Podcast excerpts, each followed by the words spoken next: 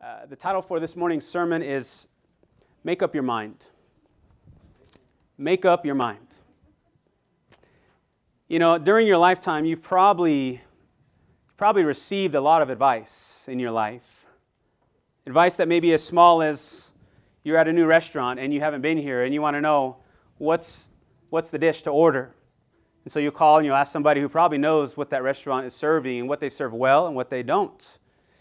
Some advice may, as big as, may be as big as how to deal with a heavy situation, a, a, a very heavy topic, raising children. You know, what's your advice on, on this age that, that my, my children find themselves in? Maybe, maybe you're seeking advice on, on whether or not to consider moving, maybe, maybe your home, maybe your job. And advice may come solicited right? You may have asked somebody for their thoughts and opinions because you see wisdom in them. You see that they would give you a level headed uh, advice or, or, or, opinion. And maybe, uh, obviously, you think that they know, what they're, they know what they're talking about, which is why you sought advice. But on the other hand, some advice comes to you unsolicited. You know, that advice may be uh, somebody that, uh, that you didn't ask for their thoughts or their opinions, but boy, do they love to give them. Maybe they're also somebody, as you think and they talk, this person has no idea what they're talking about. You know, what do you think and what do you do with advice when you get it? You know, it seems like uh, just over the past few weeks, I've been talking with folks and studying with people simply about this topic of what do I do with advice? Uh, how do I know which ones to take, which one not to take? Uh, by what means am I filtering my advice to affect me in my decision making. And even beyond that, when I take that advice, how do I go about putting that into action? Right? And so, my prayer this morning is that we are siphoning, think about that, siphoning advice through godly wisdom. We are taking advice from people about our daily lives and we are filtering it through what we realize is godly wisdom. We're asking people who are godly about situations hoping that they'll give us godly advice. We're going to the Bible to seek what God has to say, therefore, giving us godly advice.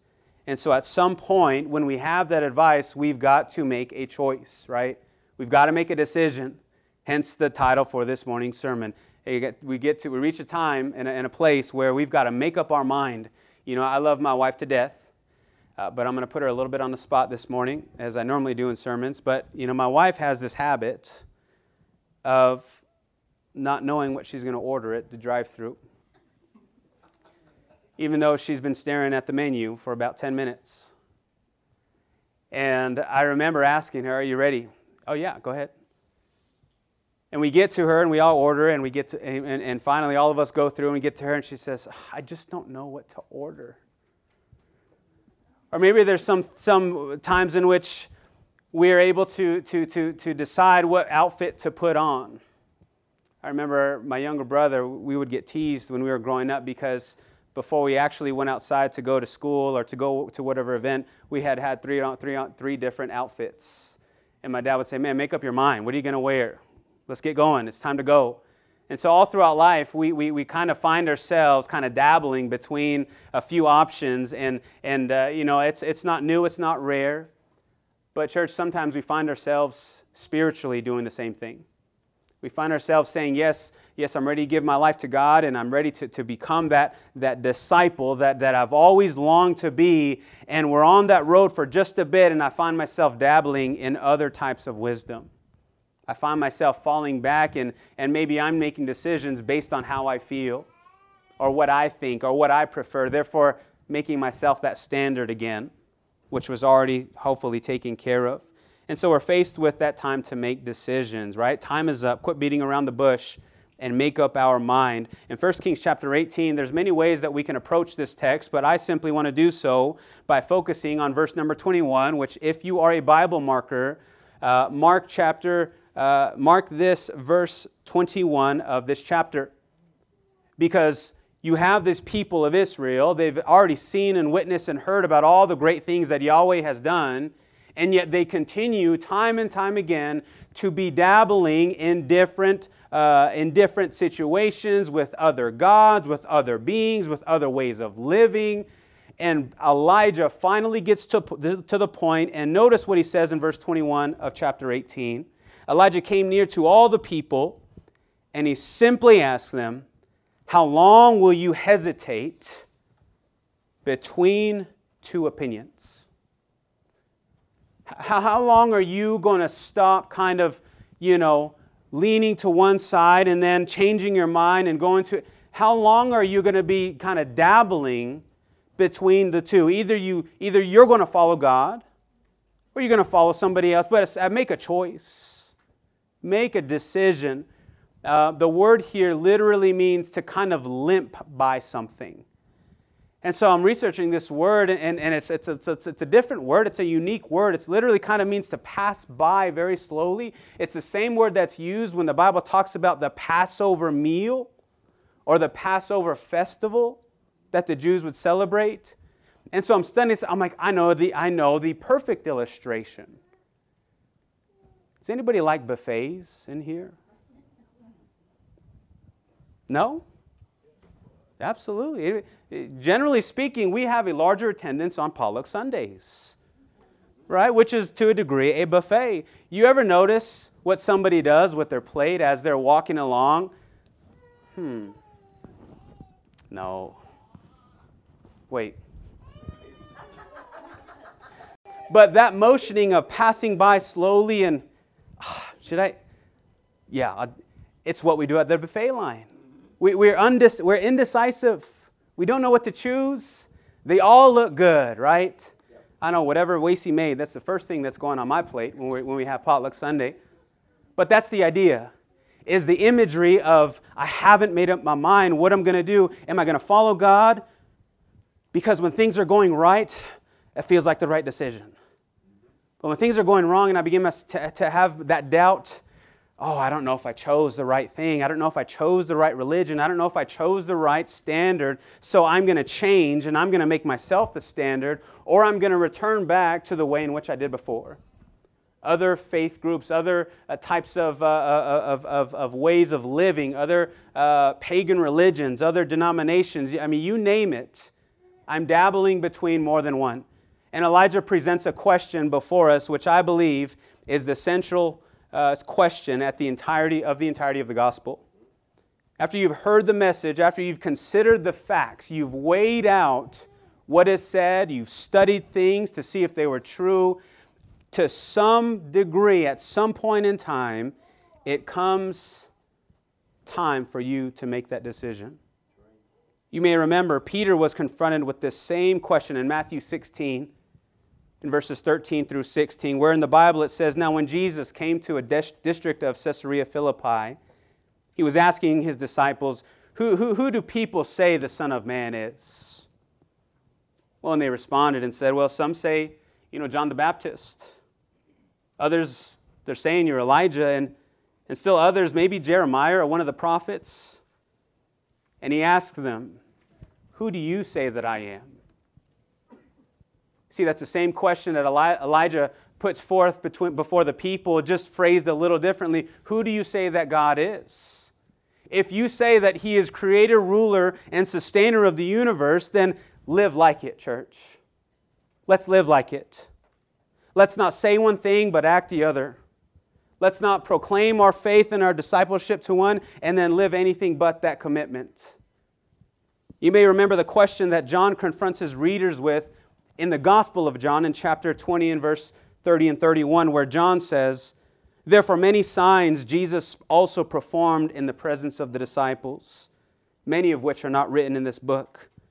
But these, what are recorded in the Gospel, he says, are written so that you may believe that at some point when the reader reads through the Gospel of John, John says, I've written this in a way that you, as the reader, would ultimately be faced with the question of what do I do with these supposed facts? What am I going to do with it? Either I'm going to choose to say, I believe it, I see it, I've tested it, I've studied it out, therefore I choose to follow. If that's so, then praise God. But if I'm still half hearted, if I still don't know, if I'm still find myself uncommitted, what can God do with that person? Which is why in Revelation he gets after the, the church that is lukewarm. This is, on the outside, you look like Christians, but inside, you're anything but. You're not working, you're not helping, you're, you're like that lukewarm water. Who here likes lukewarm water? I remember just a few weeks ago, we were out knocking doors. And then those Bear Valley guys, they, they were hard workers, but man, they were not used to. They're like, man, it's so hot. I'm like, what are you talking about? It's cool. It is nice and cool here. You know, at night, a lot of us were wearing sweaters and coats. They're just like, well, you guys are weird. You know, this is too hot to have anything on. But they were out there. Guess what we wanted at the end of the day when we had been knocking doors all day, walking from house to house on the res? Ice cold water. I didn't want any of that lukewarm stuff. We either like things hot or cold, and that's the same with God. Are you committed? Are you committed? Are you, are you so, uh, uh, you've made the decision that, that you are set and you know where you're going? If so, then great. But make up your mind.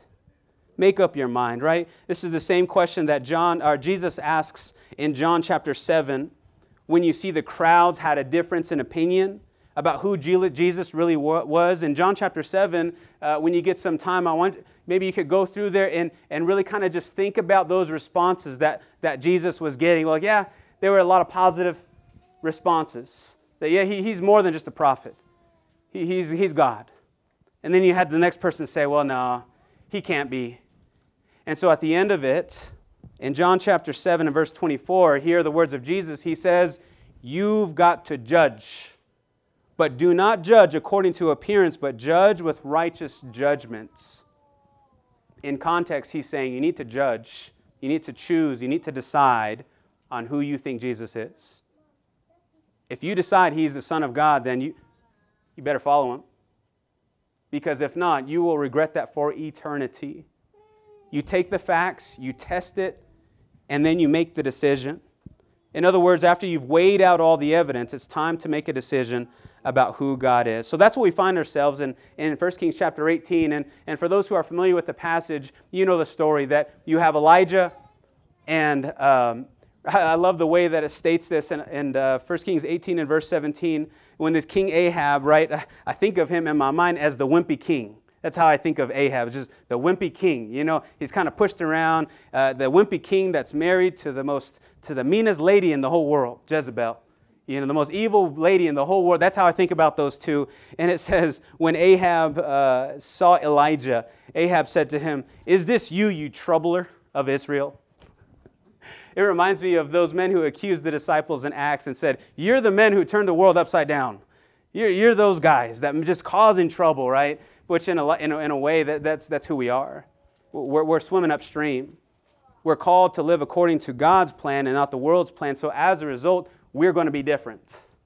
We ought to live by a different set of rules, by a different set of ideas and ways of thought. And so he says that to, to, uh, to Elijah. And Elijah says, Well, I came here to basically tell you one thing. We're going to get down to the final point here. We need, we need to really figure out who's, who's real, who's the ultimate God, and who isn't. So here's what you're going to do you're going to go back to Je- uh, Jezebel, and you're going to gather 850 prophets of Baal. You're going to uh, 850 them. We're going to meet at this Mount Carmel. And when we meet at Mount Carmel, well, here's what we're going to do. We're going to set up two altars. One's dedicated to Baal. Your prophets are going to prepare that. We're going to sacrifice an ox and put it on there, but don't light it just yet. Do not light it. You prepare yours, I'll prepare mine, and then we're going to see whose God is best. We're going to see. And so you know the story. Goes on, and, and basically, uh, they set up their altar. They're there at Mount Carmel, and nothing happens. And I love what Elijah says. He kind of provokes, he kind of pokes in there, which I don't know if that's what we ought to do, but that's what the prophet Elijah does. He says in chapter 18, in verse number um, 26, read with me. And then they took the ox which was given them and prepared it and called on the name of Baal from morning. Notice the time frame they start in the morning, they begin calling on their God. Oh, Baal, answer us. A den. But there was no voice. And no one answered. And they leaped about the altar which they made. It came about noontime. Hours had passed. A den. Nothing had happened. And Elijah did what? Oh man, I find myself right here. He began mocking them, saying, Call out with a louder voice. Maybe your God, he's, he's probably busy right now, you know? Your, your God's probably, he's probably gone away on a, on a short trip. Maybe he made a, a quick trip away. He just can't hear you. Maybe, maybe he's on an, a journey, or, or maybe he's even asleep. You see him kind of poking. Call on him louder. Be louder. Maybe he's just not hearing you. Maybe he needs to be awake. So they cried, verse 28, with an even louder voice. And they began to even cut themselves, according to their custom, with swords and lances until the blood gushed out on them. See how desperate they were for their God to answer? And when midday, verse 29, was past, they raved until the time of the offering, offering of the evening. All day, nothing from their God, Baal. But there was no voice and no one answered. And then no one paid attention. And so, what Elijah is going to do in verses 30 through 35 is he's going to basically, it seems like what they did kind of messed up his altar. So he kind of goes to his altar, reshuffles it, get every, gets everything set, and he has this discussion with God. And God says, You know what? Here's what I want you to do I want you to pour, all, pour water on my altar. You know what? Pour water again a second time. You know, let's do it three times. Pour a third time water, drench my altar, because we know water and fire don't do well together. God wants to make a statement here. Verse 36 And at the time of the offering of the evening sacrifice, Elijah the prophet came near and said, O Lord, the God of Abraham, Isaac, and Israel, today let it be known that you are God. Amen? Hmm. Church, today that is our mission to let the world know who is God. He says that I am your servant and I have done all these things at your word. Answer me, O Lord, answer me.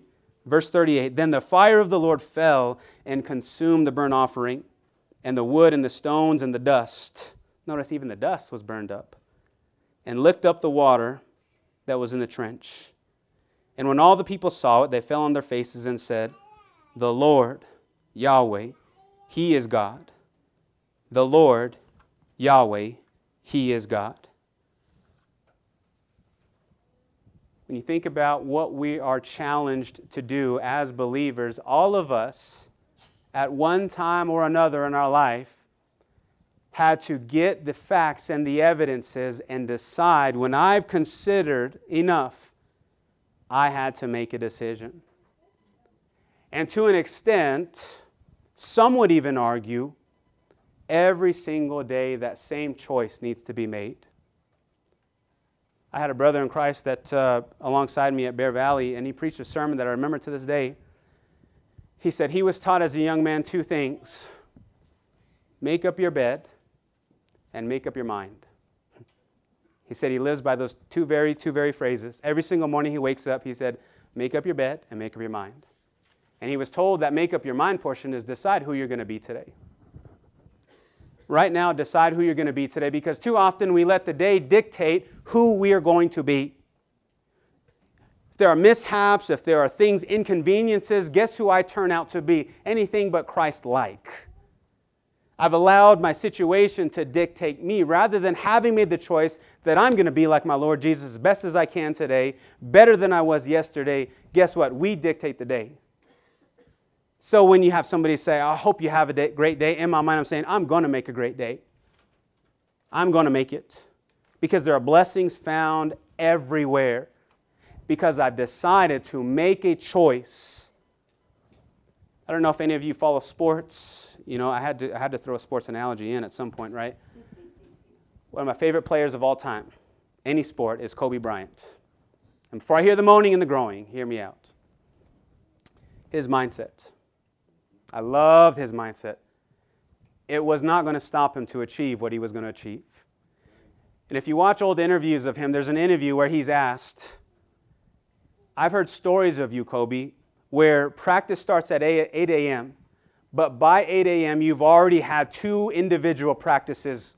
You've come in at 3:30, you worked out for an hour and a half, you went home, ate breakfast, came back again for a second session. Now the team is practicing for the first time of the day. This is his third practice. And he had done that through the, the duration of his career, over 20 years in the league. Kobe, how did you do that? How did, you, how did you make up your mind about, about how you were going to do that? He says, You know what? I said, I told myself from the very beginning, when my parents started sacrificing time, money, and energy to put me in these camps, sacrifice family things for my success, he said, I already signed the deal. I signed the deal. The deal was made not that morning that I didn't want to get up, not the day where things were, seem like they're crumbling and, and I'm kind of trying to re, redecide on what to do. He said, The deal was already made. It's just time to follow through. Another guy by the name of Nick Bare who's, uh, who's an ultra tri- uh, triathlon runner and athlete. Nick Bare, you might want to look into him. He's fascinating, very encouraging. But he said, I like to think about it, discipline, as a light switch. And I think about a light switch as if I go up to it, anytime I decide to do something and I say, okay, I'm going to follow through, this is what I'm choosing to do, it's like I'm flipping that light switch on. And he said, but before I leave mentally, I break off that light switch. That little nub that sticks out, I turn it on and I break it, so there's no way for me to go back and turn it off. Wow. Jesus asked Peter, Who do you say that I am? Have you decided? If you decided, then there's no need to go back and reconsider. There's no need to go back and live another, another way. And so that's what, that's what God does. He gives us the ability to choose. You know what happens in Genesis chapter 2, right? When first man and first woman were given the freedom to choose. The Bible says that uh, God makes man out of, and, out of dust and then breathes life into his nostrils, and man, Adam is there. And after Adam, he creates this garden and he puts every, all kinds of trees in there. But specifically, two are added the tree of knowledge of good and evil, and the tree of life. And we know that God is all knowing. We know that God is all powerful. We know that God is everywhere at once. And so he still puts the tree in there. He knew what was going to happen. They were going to fail at obeying him and they were going to eat of the forbidden fruit. Did God know that was going to happen? Absolutely. So then the question is posed if God knew that they were going to fail, why did he put the tree in the garden to begin with? Why did God, if he knew Eve was going to fall victim to deception by the serpent, why would he put the tree in the garden? He gave us the ability to choose. He gave us free will, church. That means this that God loves us so much. Watch this now. God loves us so much that would, He would give us the decision to not love Him back. God loves you and me so much, He gives us the choice to not love Him back. He knows that the majority of His creation is going to deny Him and follow their hearts and walk down the wide road. He knows that. Do you think it hurts Him? Absolutely. But it's worth it for the narrow road, for those, the few that take it, it's worth it for God. He was kindly willing, Ephesians chapter 1, to give of his son for that sacrifice. And so God loved man so much that he gave him the ability to choose. And so every morning when we wake up, we have that choice, thanks be to God, to choose who am I going to be today? And as a result, last point, if we choose the Lord, then it's time for us to put away everything that keeps us for living like him. Turn your Bibles to the final passage this morning, which is found in Joshua chapter 24. Joshua chapter 24, starting in verse 14. One of my favorite passages. You're like, you say that about every passage, and that's probably true. Joshua chapter 24 and verse 14. Because the belief that you can live a godly life and still pledge your allegiance to everything else, I think is a lie straight from the devil. In other words, you can proclaim to be a Christian but live a life anything but Christ. That, that, is, that does not hold weight. Here's what Joshua says, starting in verse 14. Now, therefore, fear the Lord. Notice this list here. Number one, fear the Lord and then serve Him. why, would I, why in the world would I serve God? Because I know and I realize and I've weighed the evidence of what God has done. Therefore, I fear Him. I, I, I'm in reverence of Him. I'm in awe of Him. Therefore, I serve him, number two, but do so in sincerity and truth. And number three, which is where we find ourselves, put away the gods which your fathers served beyond the river and in Egypt and serve the Lord. He goes on to say in verse 15, if it is disagreeable in your sight, notice this choice again. If, it's, if you find it disagreeable in your sight to serve the Lord, choose for yourselves today who you will serve. Choose today who you will serve. Whether the gods which your fathers served, which were beyond the river, or the gods of the Amorites, in whose land you are living. But as for me, as for me, Joshua says, my house is going to serve the Lord. I know there are several Christians in here. You may be the only Christian in your family. You may be the first generation Christian in your family, as am I in a lot of ways. And it is tough to stand up for your faith. But the Bible is going to ask us the same question it asks every single person that enters into it Who do you decide to follow? And when we decide to follow our commitment, God will supply everything necessary to stay obedient. He will bless me in all ways. But I've got to stand up. And as far as my response to folks that do not believe what I believe, that's fine. I feel sorry for you, but I respect that decision. But as for me and my house, we're serving the Lord. That's what we're doing. We've decided, we've made it up, we've hit the light switch on, we've we've, we've, we've destroyed the switch and it stays on. We're committed. And that's what we ought to do to challenge one another is you committed.